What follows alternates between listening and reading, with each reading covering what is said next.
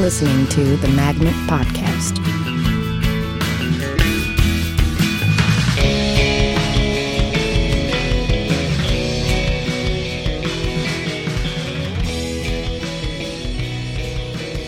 Hello and welcome to the Magnet Theater Podcast. I'm your host, Louis Kornfeld, and today I'm speaking with Joe Miles. Joe, thanks for talking, man. Hello, how you doing? Thanks for having me. Thanks for being here. Uh, um, it occurred to me, thinking about this interview, that I've known you for years. Yeah.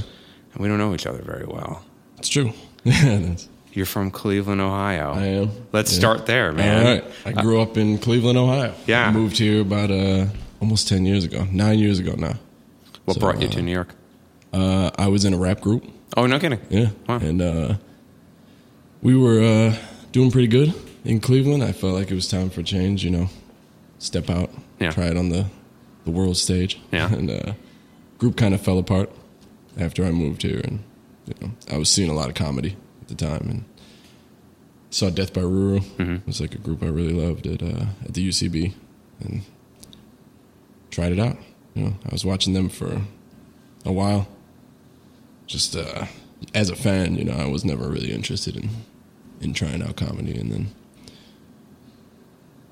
I don't know. A couple years later, a couple years later, somebody was like, "You should, you should take a class," and I did it.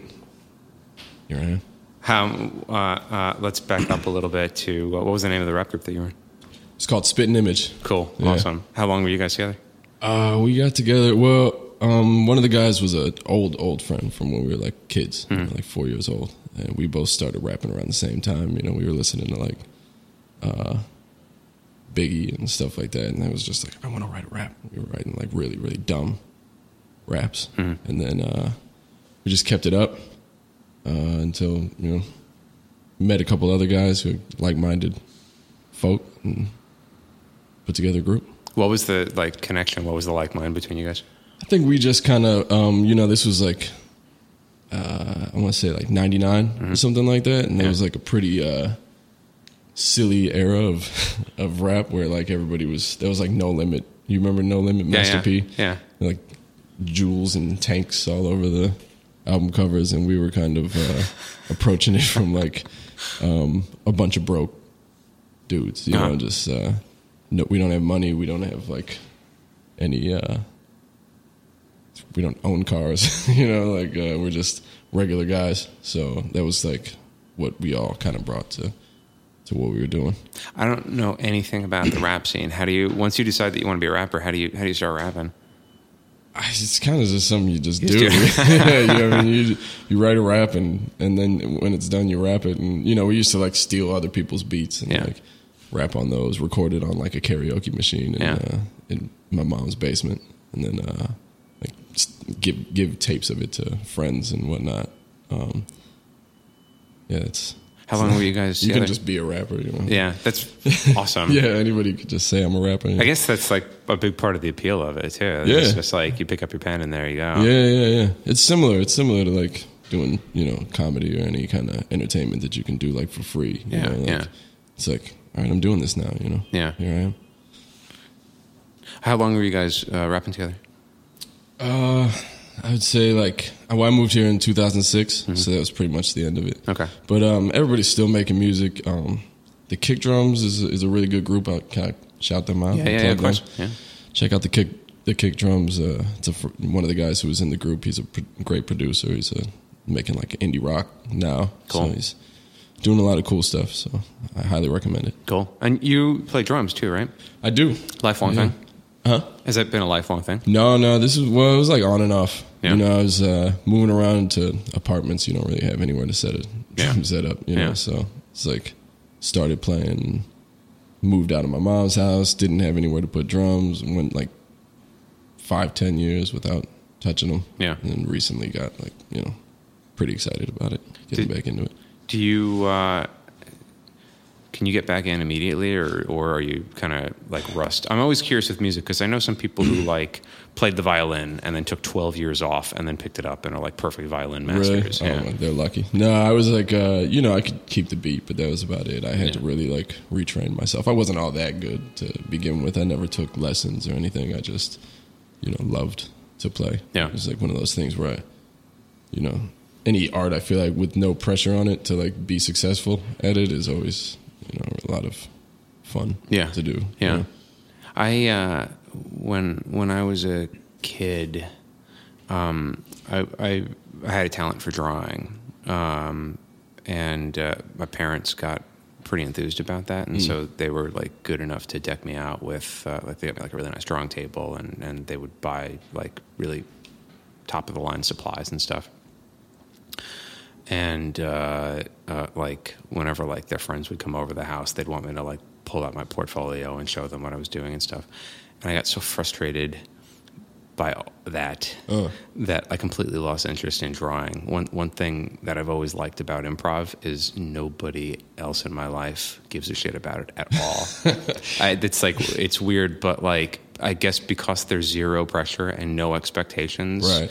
um, it's just kind of my thing. There was Yeah. something really like private about it. Yeah, know? yeah. You kind of just put the pressure on yourself with that one. You Yeah. know, there's like no, uh, you you don't have any. You don't go into it with dreams of, you know, being like a rich improviser. Right. Like. Like, I got to live off of this. You know. So Right.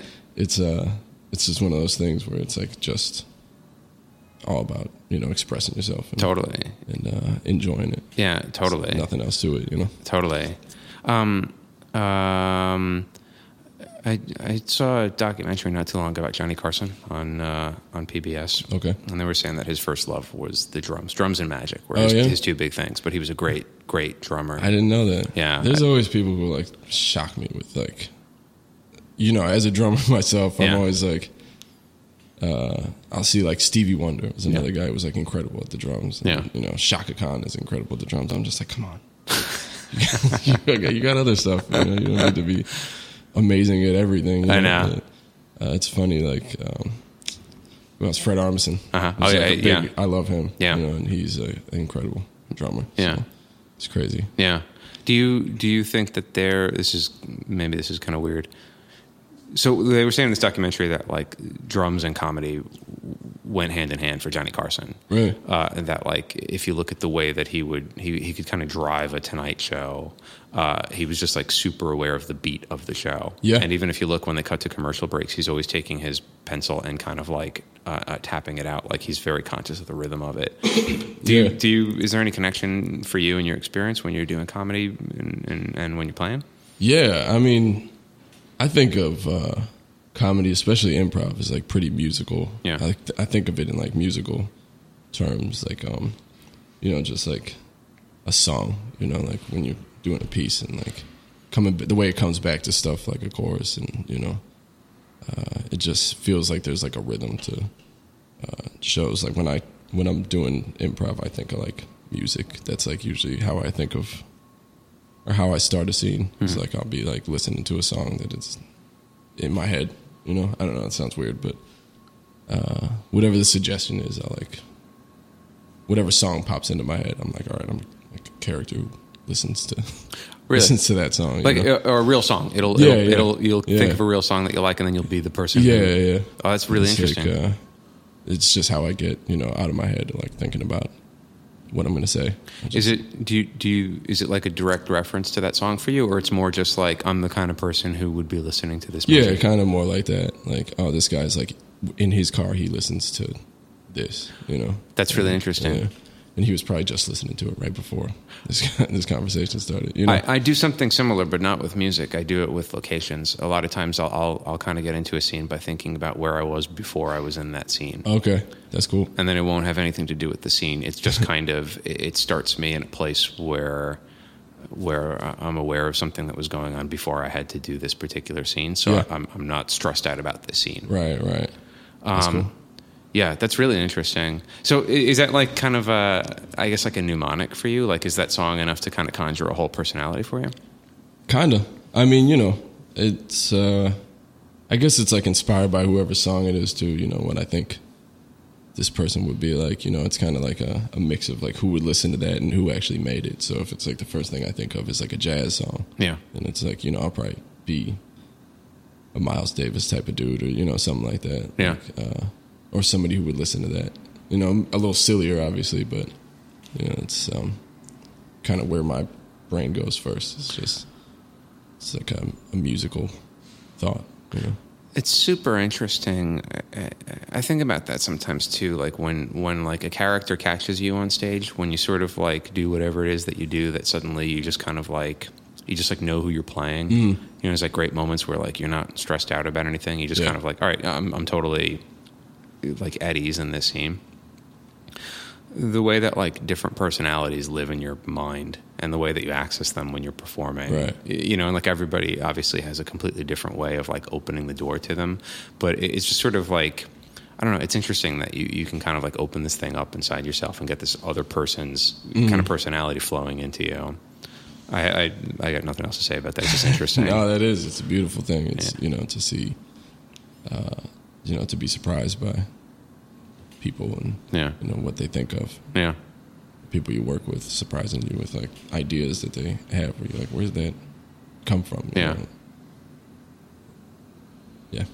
So, so you think musically a lot. I've said this on the podcast before. Grant uh, uh, is always frowning at me because of it, but I'm like musically tone deaf. It's not literally, you know, Yeah. like, but like, I guess I missed out on a window of opportunity growing up where other people were listening to music where I wasn't listening to music. No music at all.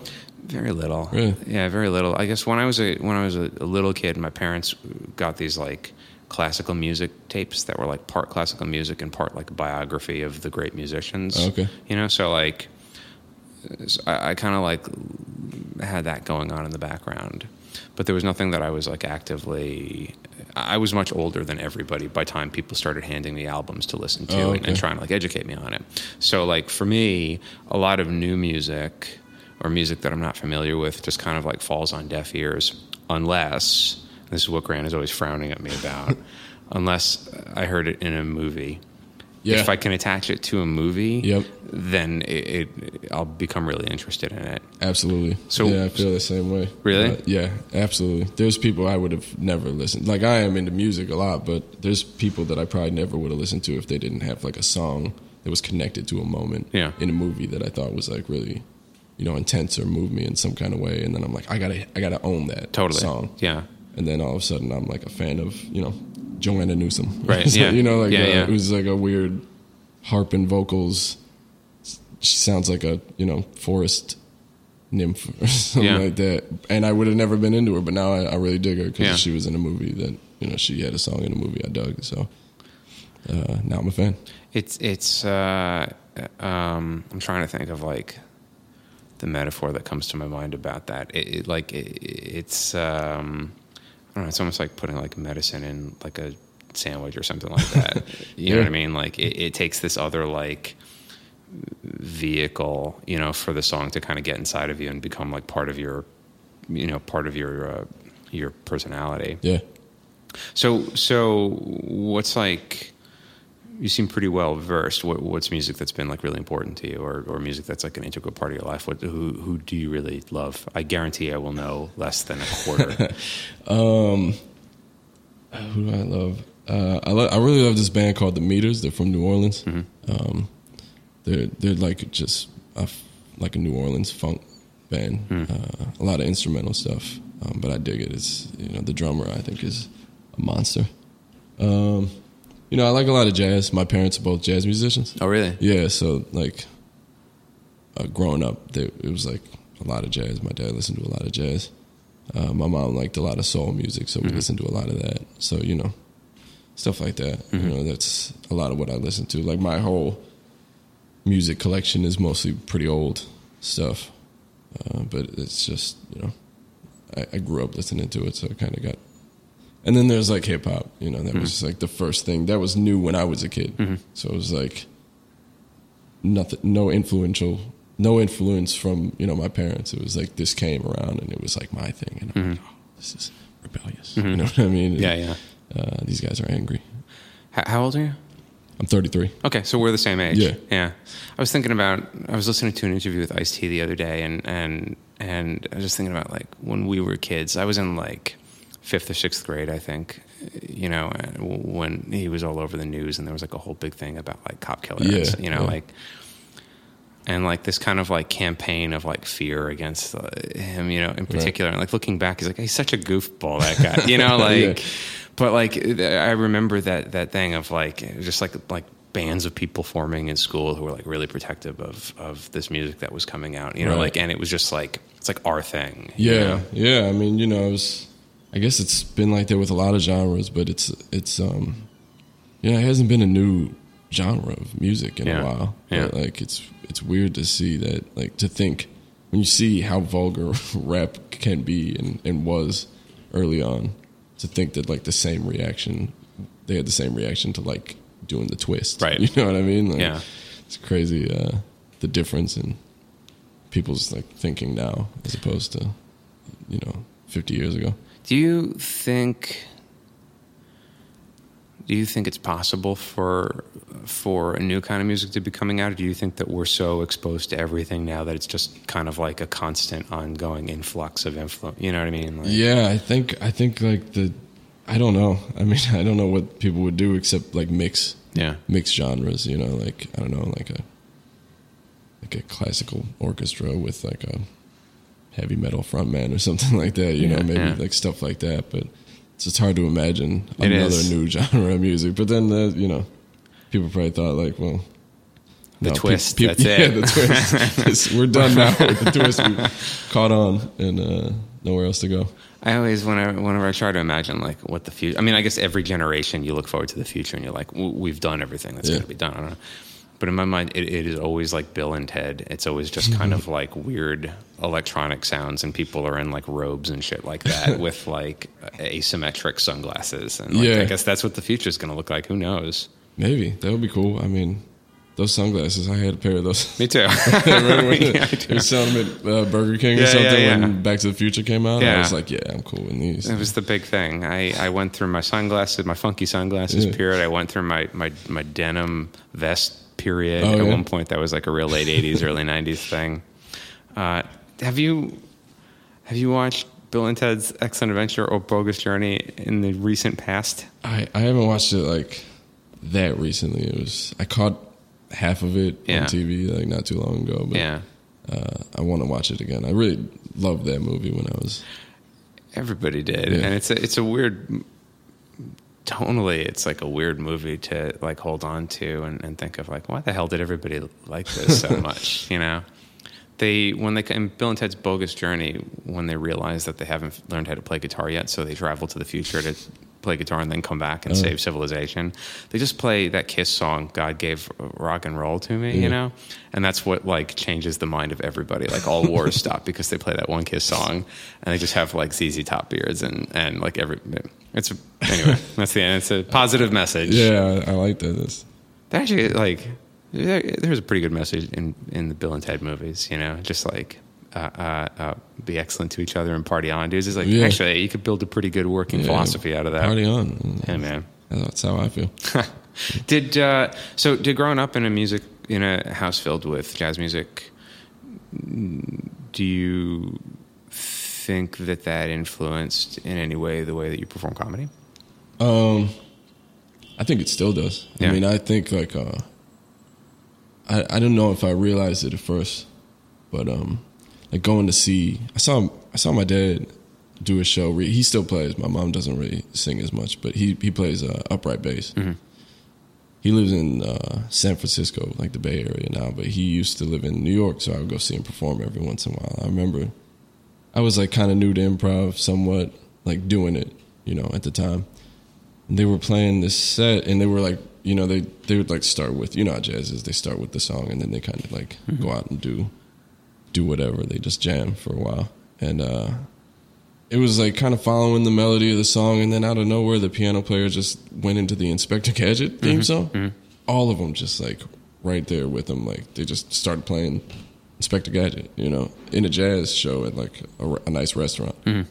It's the coolest, you know, like that's the kind of stuff where I see that, and I'm like, this is so much like, you know, like improv. Is, Yeah. you know, where it's like, I got this idea, I'm doing it, and everybody's, you know, you got to get on board. And, uh, that I mean, still like I think about that sometimes doing shows. Yeah. like you know that specific moment really stuck with me. Of like, they're so they have so much in common. Of like, we knew, you know, we started with something we all knew, and now we're kind of exploring this thing together. And uh, you know, that's that's all I got to say about. It. Well, it's also like uh, uh, that way that like jazz kind of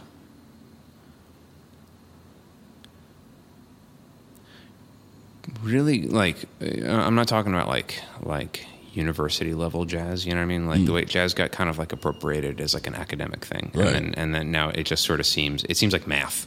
Yeah, You know, it, Yep. it just is kind of like this difficult thing that you have to like study to understand.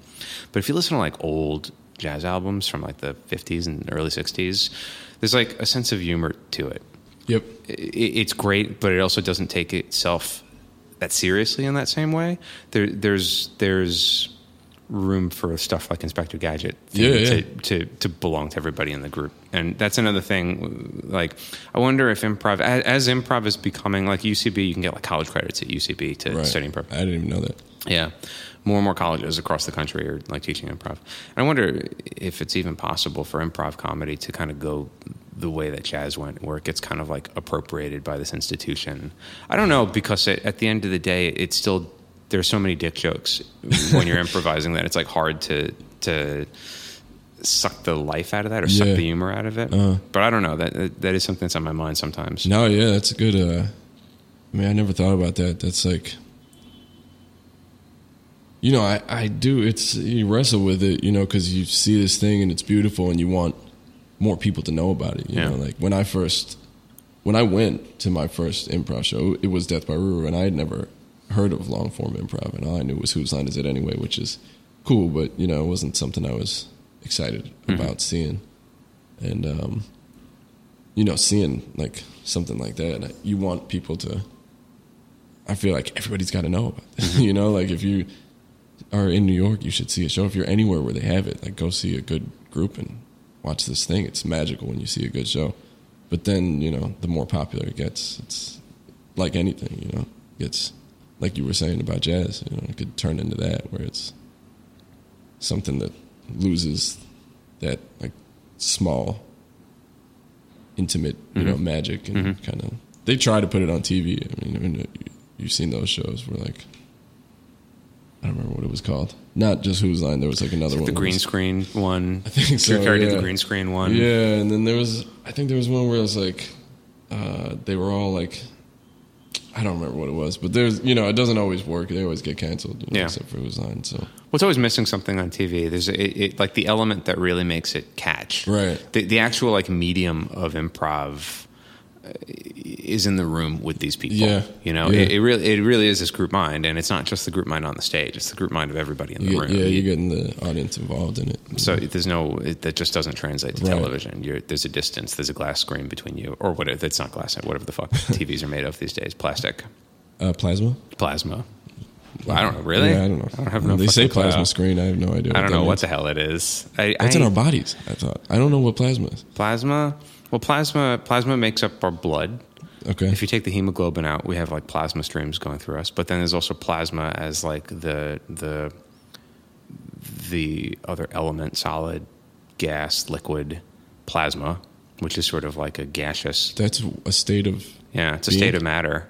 Oh. Plasma. They just discovered plasma waves above, I think, the North Pole of the planet, like a massive, massive waves of plasma. But I have no idea what the hell it is. this is a good thing. We can look this up later. Yeah, we're gonna everybody uh, look up plasma. Yeah, let's figure out what it is. I think we're talking about three different kinds of plasma, but that's cool. It's still It's cool that there's so many things called plasma. It's cool, man. Yeah. Let's learn how shit works. and there's a gun, right? There's a There's it's plasma. Star Trek. Star Trek. Yeah, they got a they got a plasma Yeah, blaster. plasma. Yeah, plasma. Everybody's got it. Right? In the future. Yeah, I guess that's it. Plasma and uh, funky electronic music and and and asymmetrical sunglasses. That's what we have to look forward to. That's it, it's gonna man. be good being old. it, it um well there's also a thing with like with like jazz music where like authorities grew up around it after a while you know and and and then you have these kind of like gatekeepers who are kind of like they know everything about it Mm-hmm. and and there's something very like distancing It- you know it's like it's hard to warm up to jazz if you're trying to approach it from the outside in. Right. But there's like um, there's a great uh, uh, um, uh, Clifford Brown Max Roach album. I forget what it's called now. Um, but uh, I think the song is Delilah, and at one point, like they lay out, it's this very like warm, great song, and and they lay out the opening, and they start riffing, and then at a certain point, it re- it sounds like they just got away from it, or like they let it get away from them. It just kind of like the song is it's just a different song, and then uh, they pull it back in like at the last second, and there's just like this feeling when they pull it back in and bring it all back to to like the original theme of it. That like I don't know, I get like I tingle every single time I hear it. You know what I mean? Like, and that also makes me think of improv sometimes when you kind of like are hitting your game, Yeah. and then the show takes like a turn and you start to worry about it. It, it starts to feel like you're away from the game, and but then you see like really skillful people pull it back in, Yeah. and you realize it was just this Oh, kind was of that like guy's dad the whole time. yeah, you know, something it's like it has that same like last minute save of like ah, you know, Yeah. like everybody's like blown away that you were able to keep it actually a whole Mm. together, which I guess is like another connection. Uh, um, the way that like a really good jazz ensemble makes it a whole, like everybody owns the whole thing, and even though there's freedom to move around in it, like yeah, and solos and stuff. Yeah. you know, like people, you know, Yeah. everybody gets a chance to shine. Everybody works together. It's, Yeah. it's uh, it's pretty similar in, in my opinion. When I see it done, I'm like, you know, this is I see a lot of elements of what we do Yeah. on stage. yeah. And it's really cool. I think. There's um, there's a great blog by a guy named Bill Arnett uh, from Chicago who who he, he taught at IO. I don't know if he still teaches at IO, but he's a, he's a cool blog. Check it out. And I, I don't know what it is, but just you know, What's you his name? Bill Arnett. Bill Arnett. Yeah, Google Bill Arnett and check out his blog. One of the one of his blog posts is about how if you're studying music, if you're just studying guitar and you go to a guitar school, you don't just learn guitar. There's like you, there's like electric guitar and you learn folk guitar and you learn there's like 19 different finger picking styles Yeah, and yeah. and uh, and and you can learn bluegrass or you can kind of choose what you love and and and learn it. And there isn't really like a set of like rules for guitar. It's like a different language for each of these different approaches and each of these different styles. Yeah, but then he's like, but then you go to an improv school, and here's the rules of improv. As if it's just kind of one blanket thing, uh, and no matter where you go, it's the same thing, and we're all just looking for like the right formula for it. And and uh, I think that that's a pretty actually sweet way of thinking about it. That it is more musical in that way. It, it's not really about like when you talk about like the rules of improvising you're talking about that in a very limited context because really it's like well what what improv show are you aiming to do are you doing a slow character driven show that's about like real strong grounded emotions? Are you doing a show that's like this really far out fantasy piece that's like anything can happen and it's completely batshit insane? Are you doing a really heavy duty ucb style game shame game style show? Mm. Are you doing a short form game style you know what i mean? Like and then each of those things, it's not so much rules as there are like, all right, there's a particular mindset that that gives a group cohesiveness when they're playing in that context. You know, yeah, I think that's a pretty healthy way of thinking about improvising, and it takes some of the pressure off too. Of like instead of thinking about like learning how to do it perfectly, it is more of a kind of self-expression under this particular context. yeah. I mean, I think you gotta be you. You know what I mean? I've seen shows with like people who like mixer type things with two people who never done it, and they made me laugh harder than you know Yeah, the really experienced people. Sometimes, you know, not always. That's uh, more of an exception Yeah. than the rule. But you know, it can happen as long as you're like really being, you know, doing what you want to do and really like expressing yourself. Yeah. You know. That's what I think, at least. Yeah. So Roo Roo, what brought you to see them to begin with? So so you, you hadn't seen long form before. What what brought you over to UCB? Uh, my dad. Oh no kidding. Yeah, yeah. He was. He had only lived here for a few months before I moved here, and he was like, "I know what we can do. We can go see an improv show." Cool. And uh, we went to see that. And, you know, it's incredible. Was he a fan? Was he going he to see stuff? yeah, he was not. I, you know, he was going every once in a while. He was working a lot at the time, so it was not a lot of time to go out. So he hadn't actually been very many places. It was like, you know, it's my first night in New York City. He was like, I don't know what to do. Mm-hmm. Yeah. Uh, he was like, Oh, I know. Go see a comedy show. Yeah. You know, started going like almost every, you know, like twice a twice a month after that. I would Yeah. just go all the time. you know. Do you, do you remember what it was about that first show that kind of caught you? I didn't believe it was made up Mm-hmm. on the spot. Uh, that's all I remember. I don't remember anything specific, but I remember thinking like, okay, how much of that do they write beforehand? You know, how much is actual improv? Because you know, from what I know about improv, you had to ask for like 50 different suggestions Right, yeah. before you can do anything. These guys were just like one thing and they, you know, I mean, it was, I was blown away. I never, I didn't know what I was going to be seeing. you Yeah. know, So it was, uh, it was really surprising. It was great. My first improv show was Naked Babies, and I, I, at the old UCB on 22nd Street. It was like one of the last shows they were putting up before they closed that place down. I went. Um, Was it a group or? yeah, it, it- There were a bunch of guys in it. When I saw it, it was just three people. It was Seth Morris and Brian Huskey and Rob Corddry, Oh, wow. and they did a Harold, and I didn't know what a Harold was. I'd never seen it. I remember being really worried when I sat down. it, like it was a smallish audience, and um, I had seen a play the night before. I saw this terrible, horrible fucking play the night before. Really shit play. Which play? I don't remember what it was called, but it was about 9/11. Oh, But it was like a series of different monologues about the way that people were being affected by 9/11, which is like this was like not too long. It was like a year after 9/11, Oh, so wow. it was like really Okay. fresh, and Yeah, people yeah. needed to deal with it. So it's like that's fine. Yeah, that's that's a good subject matter to explore. But the way it was such a like self-congratulatory fucking piece of shit. It was like so proud of itself for being so mature and how it was dealing with 9/11. Yep. You know what I mean? Like, and there was a character in the play who was like the playwright basically and telling you his reason for putting this masterpiece together and and and, and healing people and it's like oh fuck you man he tells you in the play. yeah he, he's like, he's like there was a line he's he's talking about like Picasso and Guernica you know what I mean like how do you how do you summarize the Spanish Revolution you know what I mean like Guernica heals the nation or whatever this shall be my Guernica it's like yeah no you you fell pretty short of the mark you know but but I remember sitting in, at UCB and watching right before Naked Baby started and thinking about like when you sit down to watch a play, you have this confidence that this is all worked out beforehand. There's a purpose to it. So mm. like you know, no matter what, whether I like it or don't like it, it's like okay, everything that's about to happen is intentional. Right. So I got to go along with it because it's going to lead me somewhere. And I remember feeling really nervous and uncertain before Naked Baby started of like there's no intention to this at all. This Yeah. could be garbage. So I was I was like really skeptical. I was like I had like my arms folded and was, you know like I didn't know what to expect, but I like I don't think I was expecting much. And then they it, I remember what caught me about that show was that Max Roach thing again, where like they generated a bunch of stuff and I had no idea what the fuck was going on, and then they started reining it in and tying it together, and it was like holy fucking shit, Yeah. just three guys, and they just tied together like. 20 different scenes. It was amazing. Yeah. And it was the exact same thing of like, there's no way. There's no way they didn't work that out yeah, beforehand. Can't be made up on the Yeah. spot. Yeah.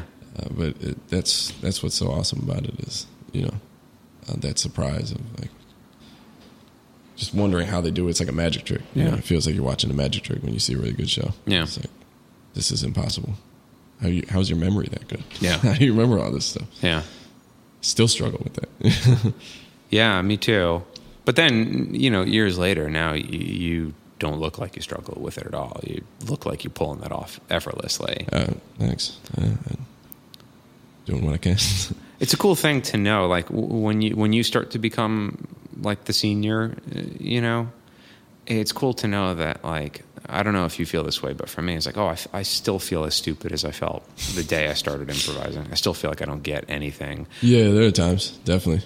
But I guess I'm pulling it off Yeah. well enough Yeah, yeah. because You pe- got like, people keep on inviting me back to do it. Yeah. You know? yeah, yeah, I think you got it covered. Uh, So, like, what you're showing to people and what you're feeling inside aren't necessarily the same thing at all. I mean, once you, I feel like once you're up there, you got to feel like you're the best in the world. Yeah. that's my approach. Some people like having nerves about it works in their favor, you Yeah. know, and, it, and they pull that off. But for me, it's like when I get up there, I gotta, I just gotta tell myself like, there's nobody who can do this as good as as good as me. You know, like just because I can't, if I'm not confident, I'll you know, Yeah. not do some of the dumb stuff that you, you're pretty much forced to do. Totally. If you don't, you don't own it, then it stinks. Is that something that you like tell yourself before a show starts up? Like you, you like give yourself like a mantra? I listen to a lot of like intense. I have a whole playlist of like intense rap music that Yeah. I listen to on my way to a show just to get me pumped up. Yeah. you know, and uh, I just want to get out there and like, you know, be aggressive, be confident. You know? Yeah. I feel like that's like a cocky music, rap music. You Yeah. know? and it was, and and it, it like stresses like a level of arrogance. Yeah. you know, and that's what I think that you know I kind of try to hold on a little bit to that same kind of like rapper attitude that I had when I was doing music, Mm-hmm. just because you know that's I feel like what I know. Yeah. So I try to bring that to, you know, to improv. But, you know, then you also have doubt all the time when Yeah. you're doing something crazy. You know, it's like, is this insane? Am I? Is this a bad idea? Yeah. Do you do the doubts like come to you after the show is done? Do you, do you uh, like are you pretty sealed off from that stuff while you're improvising? Yeah, sometimes. I mean, sometimes I'll, you know, sometimes I'll say stuff that I feel, and I just, I, you know, it comes out, and then I'll hear like, oh, you know, we Uh-huh. did a show recently where I like said something. I don't remember what it was, but you know, I said, oh, I, we were. uh, It was like a search party looking for a kid, and I said he was retarded, and mm-hmm. it got like a big groan, and I was like you know, like, should I have said that? You know, for a second, it's like, should I have said that? I'm being a character. I'm not, I don't, mm-hmm. you know, I don't talk like that. But at- in this character, you so like you, so it's you hear that groan, and it's like, do I back off or do mm-hmm. I continue to be this? And if you don't, if you back off, then it's going to be worse, Yes. in my opinion. Yeah. It's like, you know, I mean, mentally challenged. You Right. know, if I do that, then it's like, all right, you don't be a chicken shit. Yeah. You know, can I say, can I cuss? You say whatever you want. Okay, cool. Yeah. Shit. You already said retarded for Christ's sake. Uh, yeah, that's that's I kind of you know like to say what I really feel about stuff, and Yeah. you know, uh, or what I'm what I really think would happen, and I think if without confidence, for me at least, I would back off of everything. I used to. I, I've done that before, where I was like, oh, that the crowd doesn't like this. I gotta stop. Mhm. But now I feel like no, I'm gonna make I'm gonna make them like this. Yeah. I'm just gonna keep doing it until they think it's funny. You know? Yeah. doesn't always work. There's it's one of those like real interesting lines, you know, because like I'm I'm I'm pretty sensitive to I, I don't want to I don't want to offend anybody. Right. Yeah. I don't want to make anybody feel feel um, unwelcome at a show. Yeah. you know what I mean. Like, and, and I'm and I've done it for sure. Everybody's done it. You know, something slips out, or or you kind of just don't think about what you just said, and and you know. Um, but then at the same time, for any kind of like artistic experience that you're having, you're going to be taking people to places from time to time that are, are going to leave them feeling unsettled Yeah. You know eh, and and so it's a really like interesting fine line that you walk between kind of rubbing people's noses and shit you know what i mean? And just like making them uncomfortable because you have the power to do that. Mm-hmm. Or just like seeing your thing through to the end no matter what and fuck you and who cares. Right. versus leading people to a place that that maybe makes them feel a little like disquieted but you're going to see it through to the end. And and and, and you're going to your commitment is not just you as an improviser committing to this thing your commitment is like showing this point of view kind of warts and all Right. and i think the warts and all part is important too Yeah. It, it you know like you're not only showing like an ugly side to somebody, but you're also showing a good side too. You're showing a little bit more of a full picture of like, yeah, people come in all kinds of fucking Yeah. flavors. You Some know? people are racist. You know, Some people are racist. if you if you're playing that, then you gotta, you know, you're not. It's like you don't want to rub their nose and shit, but you also don't want to like pretend that there's not. It doesn't shit, exist. You know, Like, Totally. there's shit in this room. Totally. So like, you know, I'm gonna I'm gonna at least acknowledge it. You know? Yeah, yeah. I, I, it, it's a constantly interesting thing because it does like at the at the end of the day, it gets right down to to a really kind of like primal relationship between a performer and, and an audience. Mm. And like just what exactly is is this relationship all about you know? Because like as a, if you're a stand-up comedian you, you're going to end up dealing with pretty difficult stuff. Right. you know? As an improviser you can't really deal with it in the exact same way because you're not you're kind of discovering what you're creating while you're creating it. Yeah. you haven't worked it out beforehand. But i think that in like the best improv shows you can kind of take some of the more uh, unsettling currents of stuff and and end up transforming it in a way to something that's so absurd and insane. It, it somehow it gets transformed from heavy, miserable shit into something that kind of it's like recycled into like happiness Yeah. fizz in your brain and it's almost like you, you help to perform like an exorcism in the room Right. you know what i mean Yeah. like instead of denying it or pretending like it's not there you kind of incorporate it and lead people through this dark troubling place Mm-hmm. but then you kind of like exercise it at the end you turn it into something a little bit better something maybe a little bit more creative for people to be dealing with Yeah, i don't know i don't know if that makes sense or No, not. yeah, definitely. I mean, having a laugh about anything that's serious is, Yeah. you know, feels good. yeah if you're, I mean, so much heavy stuff to to be upset about. You Yeah. know, if it, if it gets worked in, then and you can make it work, then I feel like that's always positive for me. I, you know, Yeah. I like to go there if if it comes up. Yeah, I, f- I feel like that kind of is like one of the point, like it, like DIY theater, DIY music, something where you don't need a lot of tools and a lot of cash. You can just kind of do it. I mean, you you need cash if you want to do improv classes, but Yeah. you know, like, but like more or less, it, you can get together with people and just start putting shit up. Yep. I do feel like a big part of it is is like um, this is where people go not only to be entertained and to and to laugh, but but to kind of have I guess to exercise some of that shit out of our system because you do you accumulate so much shit and so much bullshit, especially in our culture now, where it, it's coming at you from all possible angles, and there's so much fucking anger and hmm. bullshit from everybody In the everywhere city, in the ci- especially. yeah. Insane. Well, you're surrounded by a, a, a billion people who are all physically in your space, Yeah. and there's a lot of anger and shit. And then you go online into cyberspace where there's a lot of anger, Yeah. and you're surrounded by even more people, Uh, and and people are being deliberate trolls and assholes and shit. It's just you have to encounter a lot of negativity Yep. all the time. And and you can either develop a, a kind of insensitivity to it, which protects you but isn't necessarily the greatest thing in the world, I think. Um, or you find places where you go where you can kind of like ground that shit and transform it into a positive experience. And I feel like the kind of theater that we do is one of those places. Yeah, definitely. Which is why you don't want to stray away from that stuff. Right. I also, for me personally, I don't like leaning into it deliberately, Oh, unless yeah, it, unless it, yeah. it like comes up and it's Right. like okay, fine. But I, like I never like I don't want to start a racist character on stage. It's not no. fun to do. Yeah. Though I did a child molester scene one time with John Bander that I still think is one of the best scenes I was ever in. Yeah, that's a t- that's a tough one, but Very you know, tough. you gotta you gotta you just got to do it. If it comes up, you gotta like Yeah. be- you can't half-ass that. yeah, It's worse than half-assing like I don't know being uh, you know bagging groceries or something. yeah. definitely. You you got to go all the way. Yes. all the way with that one. the only way out is through. Yeah. you can't go around it. You can't I back like out that. of it. It, it. That was a fun scene to do because it, it people knew that we were child molesters. Both of you are. Yeah, we were both child molesters, like in a van. That was like the setup. We're like driving around in a van, and, Okay. and we're just kind of like, uh, um, like marking. Or it, it was really horrible. We're like following the daily cycles of these kids to like kidnap somebody. It's a really, really dark, fucking terrible scene. But the scene wasn't about that at all Right.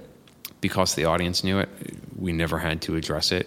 You know, like the scene was kind of about these guys on their own terms. And it was so fun to do because you could feel how upsetting it was to get people to like these guys. That Yeah. like everything that we were doing and saying was totally likable. And you were laughing at them because they were likable, but you knew that you. It, it was just like I liked it because it, at the end of the day, you walk away from it with very conflicted emotions about these people. Yeah, because I mean, when do you see? You know, I see. I think you see the most child molesters. If you're looking for child molester entertainment, you're going to look for Law and Order. Yeah. which is like they are just like no nothing else to a child molester on Yeah. that show except that they molest, Molest children, You know, yeah.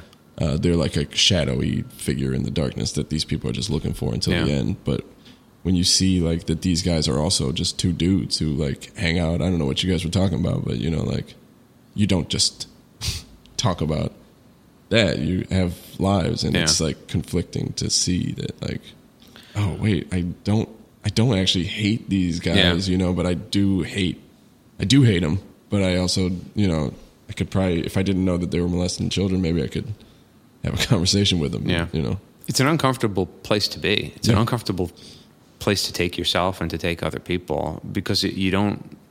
There's no resolution to it, Right. And I think sometimes like audiences get unhappy if there isn't a resolution to stuff, especially in in a comedy show.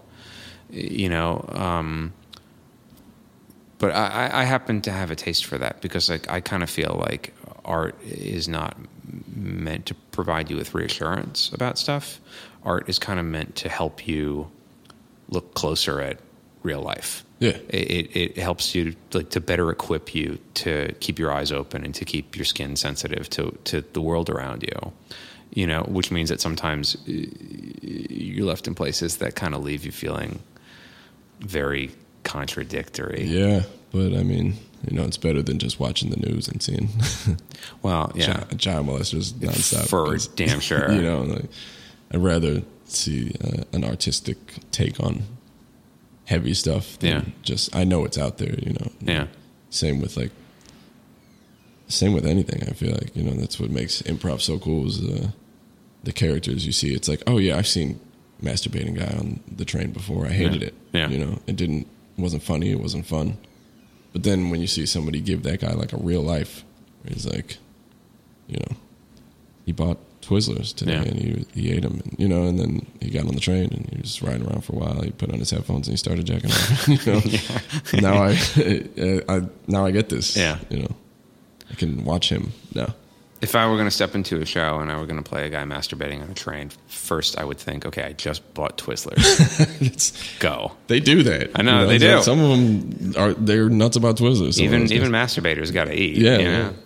Uh, well, it's also like I forget where I read this, but but uh, I, I agree with this. Like, um, you know, comedy in general is kind of a place where we go to like put up our bad ideas. All the stuff that we know in real life are bad ideas, Right. but it's kind of just like lurking around the, the collective group mind of, of human beings in a comedy show, there's like a safe distance between the audience and, and these characters, or it's all uh, in quotations, or it's all kind of so crazy and so silly that like we can show bad ideas and we can show kind of nightmare stuff. Yeah. And it's another kind of exorcism. But by showing it, you kind of defang it a little bit. Right. I guess that's what it is. There's all this stuff that we is really upsetting and, and, and, and really scary and really sad that you try to avoid.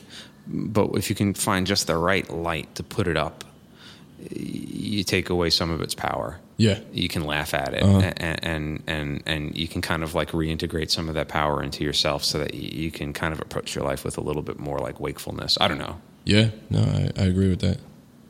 It's interesting. Telling, I'm sorry, going back to to like psyching yourself up before a show, uh, like the different variations of that. I, I read, you know, Tony Perkins from Psycho.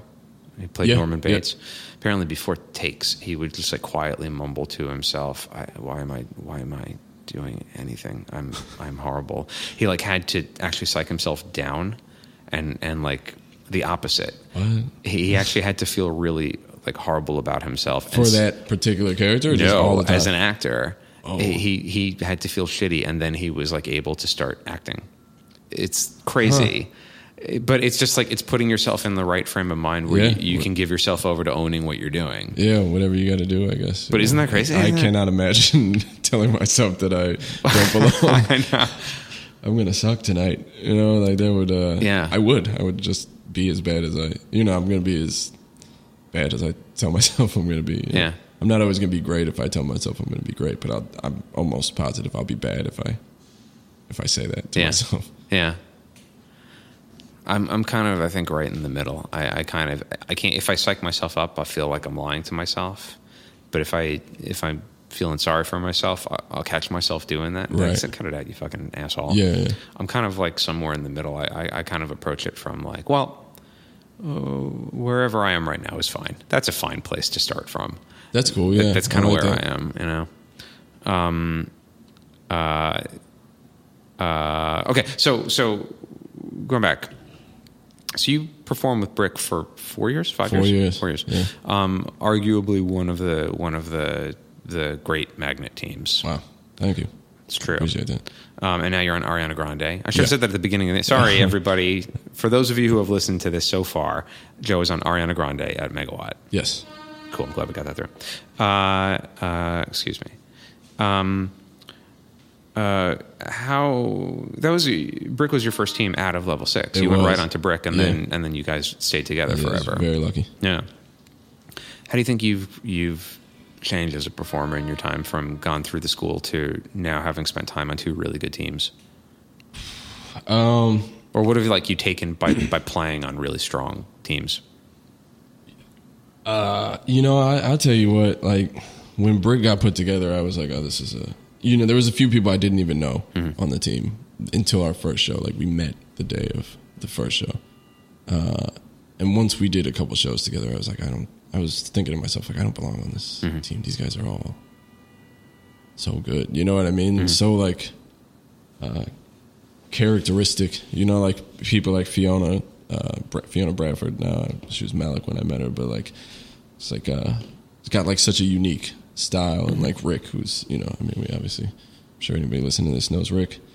Uh, you know, and Jed is like Jed Terrace is just uh,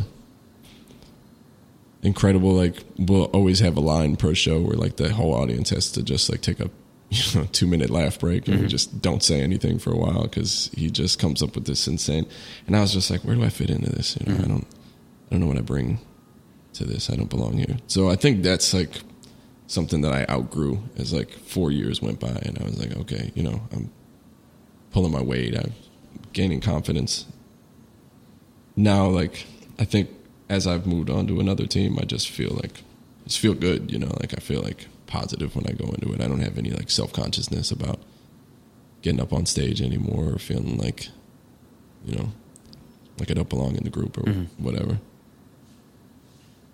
That's that's I think what it is is basically just more confidence in myself and you know Finding your place on the team um, is that something that you kind of figured out what your role was, or is it something that you just progressively let go of looking to find your place? That's it's the latter for Yeah. sure. Because you know, it's like there's some people who you can def- describe them Mm-hmm. like, very easily. You know, like like Jed. You know, word efficiency. I think is Mm-hmm. like the first thing I think of. Like he can say so little and just uh, bring the house down. yeah. You know, there's people like Christian Palick, you know, who I love, who will, you know, come out and scream like, "I got ham" or something like that. Yeah. Who wants ham? And and the, and you know, I was like, I can't do that. I can't be funny in one line like Jed. You know, like I was looking for like I was like, I wish I had a thing. You know, I think your thing is like the patience of it, uh, of like, you know, I, I watch you and I feel like that. You know, like this dude is like uh, it's I think kind of like in jazz terms, I think like kind of Miles Davis ish, where it's like more in the pauses mm-hmm. than in the in you know what you're saying. For him, it was like he would take like four bars and not play anything, and then come back in, and it mm-hmm. was like you're just waiting to see, you know. So there was all these things in people that I admired that I was like, I don't, I can't do that thing. What is my thing? How would people describe me when you're sitting around doing impressions of different people that you like around the theater? Like, what do mm-hmm. people do when they do me? Mm-hmm. It was like driving me nuts. And then I was just like, you know what? Maybe I'm. It's just time to stop looking for that thing and just like do whatever I do and whatever comes out of me. And maybe it's not like a one set thing, but maybe that's that. Maybe that's my thing. You mm-hmm. know, it's like not having thing being more like you know, Jeet Kune Do, you know, be mm-hmm. like be like water, mm-hmm. that type of thing. I don't know. That's a good way of putting it. I like that. Maybe not. No, I that that actually is a great way of thinking about it. I there's like there's a certain amount of comfort and security in, in, in being able to kind of pin down your role in a group. But I think that it's a false security. I think what you gain in reassurance of having like a definition about yourself of like, oh, this is the kind of performer that I am, you lose in in um, actually being that performer. Right. You know what I mean? Like you become like a like a like um a translation of yourself, you know, like the real thing. Yeah, and that's and that's just going back. That's not to say that any of those people I mentioned are like stuck. Of in, course. in that one thing. Yeah. You know, they're all like super versatile. Yeah. uh, incredible. Yeah. players. But you know, it's like th- they always have that thing, and that's what I was like looking for. But you know, I don't know. It's it's tough, you know, if you if you don't know what it is to feel like you know who you are as a performer. You Mm-hmm. know, what is my style? Am I energetic? Am I smart? Am I, Yeah. you know, uh, physical? Yeah. You know, I don't know. Well, I think Brick was a, a a great team because everybody on it was so different. Yeah. And, and sometimes you see teams where everybody's so different and, and it's a train wreck. Um, but Brick, everybody was so different, but everybody kind of like plugged into each other so well. You know what I mean? Like the it, it was just like a good fit of differences.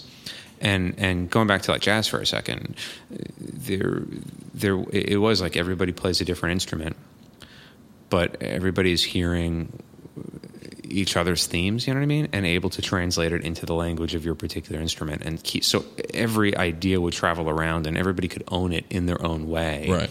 And it gave the shows a, a real strong sense of togetherness and cohesion. Yeah, yeah. I think it was like open. Everybody's just kind of open minded Yeah. about like other people's sense of humor. Yeah. you know, like I think we, you know, for me, I just wanted to make them break. Yeah. Basically, I was like, what can I say that will make them laugh? Yeah, You know, yeah, uh, and you know, it was like that. Wanting to have fun all the time. You know, we went through that run of shows where we were doing a different style of show every week, Mm-hmm. and it was just like, you know, just trying to work together as different as we were, like work together to push things in you know one direction and kind of um, have fun with it. Yeah. Basically, you know. What I really enjoyed about that run, you, you guys had been together, I think, for like two or three years by that point. Yeah.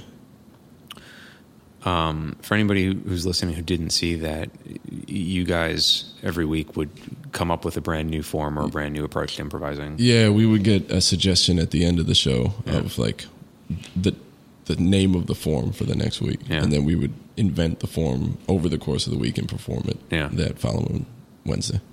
It was exciting to watch, and there was like a real sense of like an event to it.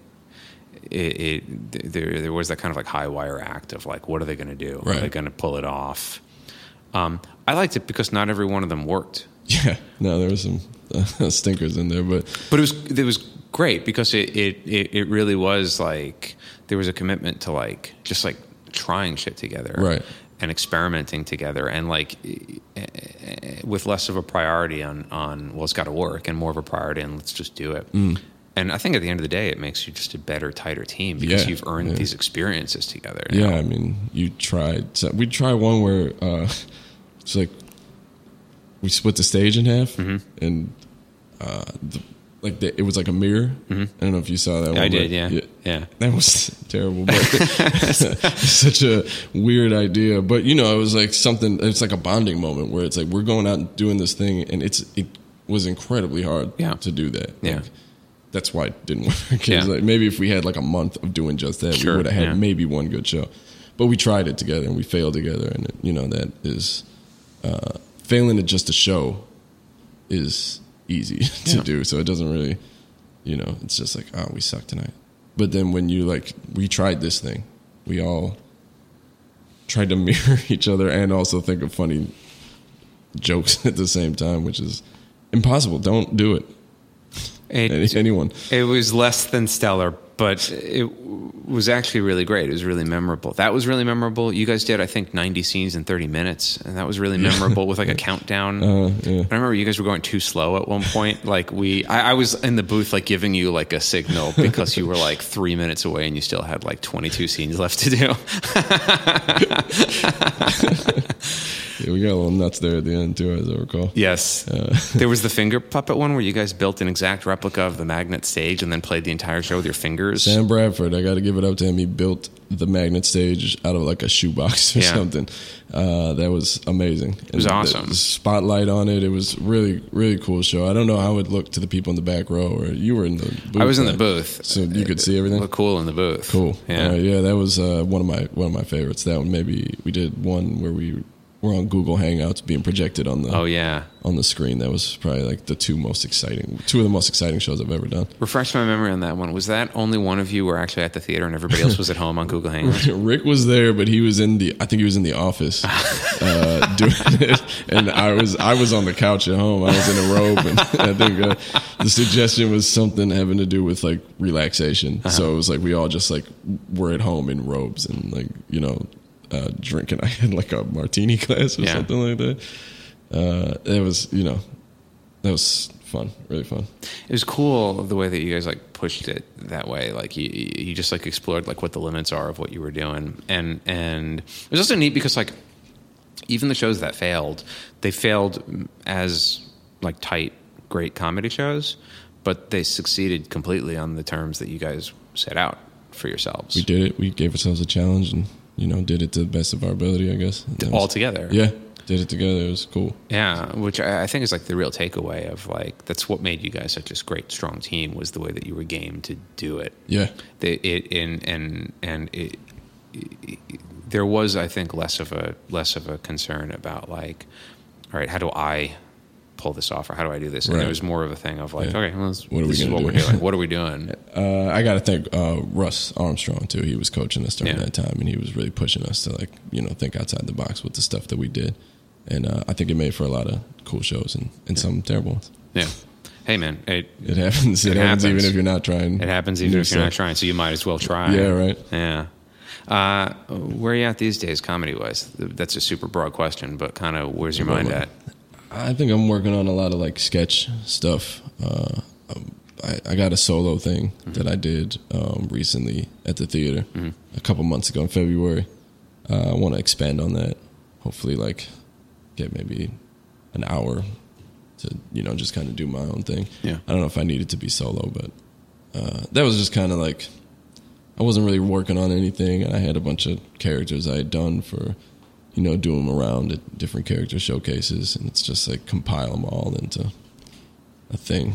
Um, so yeah, I mean, I, I want to focus on writing. You know, I love to improvise. I'm not acting as much, uh, so for me, it's like improv and, and writing are kind of where my focus is Yeah. right now. What's your Shawshank bit? Uh, it's like um, it's a sequel. It's a monologue from a sequel to Shawshank Redemption called Shawshank Two, Shawshank Redemption Two, Redemption, and it's just uh, it's uh, I'm, I'm a really big fan of this bit. oh, thank you. Uh, yeah, it's like uh, Morgan Freeman uh, giving like a just giving like a monologue on what's happened since um, since they met on that beach in uh, at the end of Shawshank Redemption. I love that movie. Yeah. So that's like movies are like the jumping off point for most of what I write all the time. I'm, Yeah. I'm like unashamed to just completely steal uh, movie ideas. You know, Yeah. I did it with Reservoir Dogs. I've done it with you know uh, a lot of different movies. I just like will see a moment and be like, what if this happened instead? And then I just write that. Yeah. Like, screw it. I do that in scenes all the time. If I'm in a scene that reminds me of a movie, I have no shame whatsoever and just completely lifting the plot of that movie. Yeah, yeah. Why not? I mean, it's not the plot. It's always in the details. You know, Yeah. nobody cares what the plot of the scene is anyway. So it's like, why not just make it something they know? Yeah. And that way, you can just be like, all right, we all know what this is. Right. So now I can just you know Right. loosen up and, and go crazy with this. Yeah, totally. Uh, uh, uh, um, you don't need the fucking origin story of the superhero anymore. You got it. Yeah, you know it. Let's see the fucking superhero use their powers, man. Yeah, yeah, yeah. I don't want to. I just want to see you know some web slinging. Yeah. I don't want to. You know, hash this out again. We all know. We all get it, and not just the audience get it, but like, oh, it makes you happy too. You know? Yeah. I want to be Spider Man tonight. I don't need to fucking explain Spider Man. I want to be Spider Man tonight. Yeah, we know what we're doing, and and you know, it's it just makes it easier. I mean, why why bother with why bother with setting stuff up when you don't have to? Yeah. you know, nobody's gonna fault you for you're making it all up on the spot. So you know, nobody's gonna be like, oh no, Mm-mm. I've seen uh, Juice. I don't want to see. I don't know why I said Juice. I was, I've seen Juice. I don't want us to see improv Juice. No, they do it. You know. I don't know how the plot to Juice would lend itself to an improv scene, but I'm gonna try it. Come on out to Megawatt this Wednesday night. You might, very you well might see it. a juice scene. Joe Miles, thanks for talking, man. Thank This you so much for having me. You got anything you want to plug? Ariana Grande every Wednesday at the Magnet Theater for Megawatt. Not the singer, but we're we're uh, we're a group. You heard it, folks. It's a great plug. You're welcome, everybody. Joe, thanks again. Thank you. And thank you guys for listening. This has been the Magnet Theater podcast brought to you by the Magnet Theater Training Center, where we offer amazing classes in improvisation, sketch writing, storytelling, musical improv, character creation, all kinds of wonderful stuff. If that sounds like something that might be fun to you, you might want to try out a class. We also offer free weekly intro to improv classes. That's right, you heard me correctly. Free intro weekly intro to improv classes. Do it. Uh, uh, check us out to find out all about that and so much more online at magnettheater.com. You've been listening to the Magnet Podcast.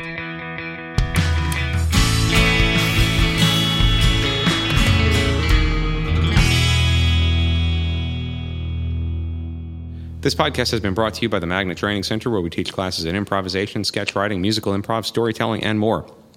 If you're interested in checking us out, we offer free weekly intro to improv classes. You can find out more about those free intro classes and all other classes we offer at magnettheater.com. Also, be sure to check out the Magnet Theater for top notch comedy shows seven nights a week. All information regarding classes and shows can be found at magnettheater.com.